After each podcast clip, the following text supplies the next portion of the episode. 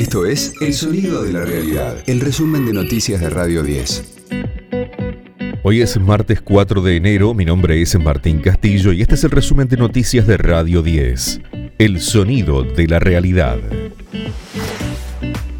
rigen nuevos requisitos para quienes ingresen al país. Los mayores de 6 años, sean o no argentinos o residentes, deberán realizarse un test de COVID entre el tercer y quinto día de su arribo. Así lo señaló la directora nacional de Migraciones, Florencia Cariñano, en Radio 10. La gente que viaja al exterior, cuando regrese, entre el tercer y quinto día se va a tener que realizar un PCR. Los papeles que antes adjuntaba la declaración jurada, esto va a ser suplido, va a tener que hacer la declaración jurada va a ser meramente declarativa.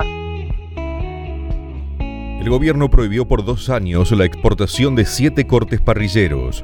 Fue a través de un decreto y dos resoluciones que se publicaron en el boletín oficial. Los siete cortes son asado con o sin hueso, falda, matambre, tapa de asado, nalga, paleta y vacío. Escucha a Gustavo Silvestre y a Pablo Dugan en las mañanas de Radio 10. Hoy será llevado a declarar el asesino de la ciclista en Palermo.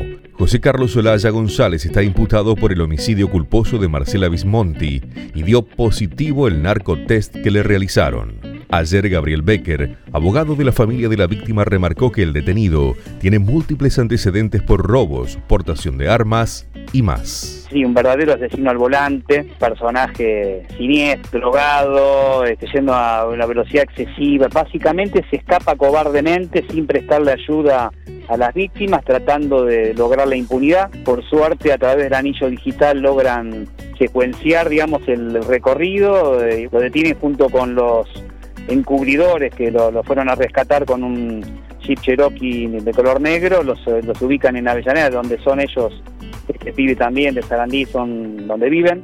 Este pibe tiene múltiples antecedentes por robo, un desastre, un desastre. El ENRE sancionó a una de las distribuidoras eléctricas por los cortes de luz. Aplicó una sanción de 238 millones de pesos por deficiencia en el servicio y trato indigno a los clientes.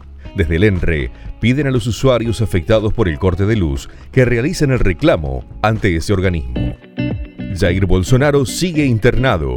Al presidente de Brasil le colocaron una sonda nasogástrica y su estado general ha mejorado. Los médicos evalúan si tiene que ser operado debido a una obstrucción intestinal que padece. Radio 10, el sonido de la realidad. Warner compró los derechos de todas las canciones de David Bowie.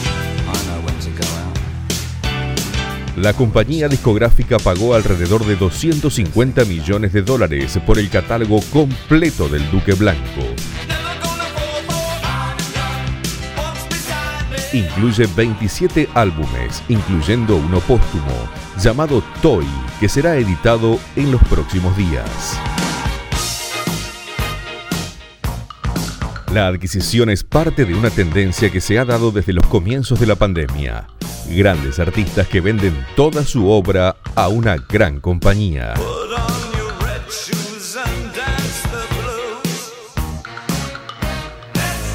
Bruce Printing traspasó la suya a Sony por 500 millones de dólares, Bob Dylan a Universal por 300 y también Steve Nicks, Neil Young y Paul Simon.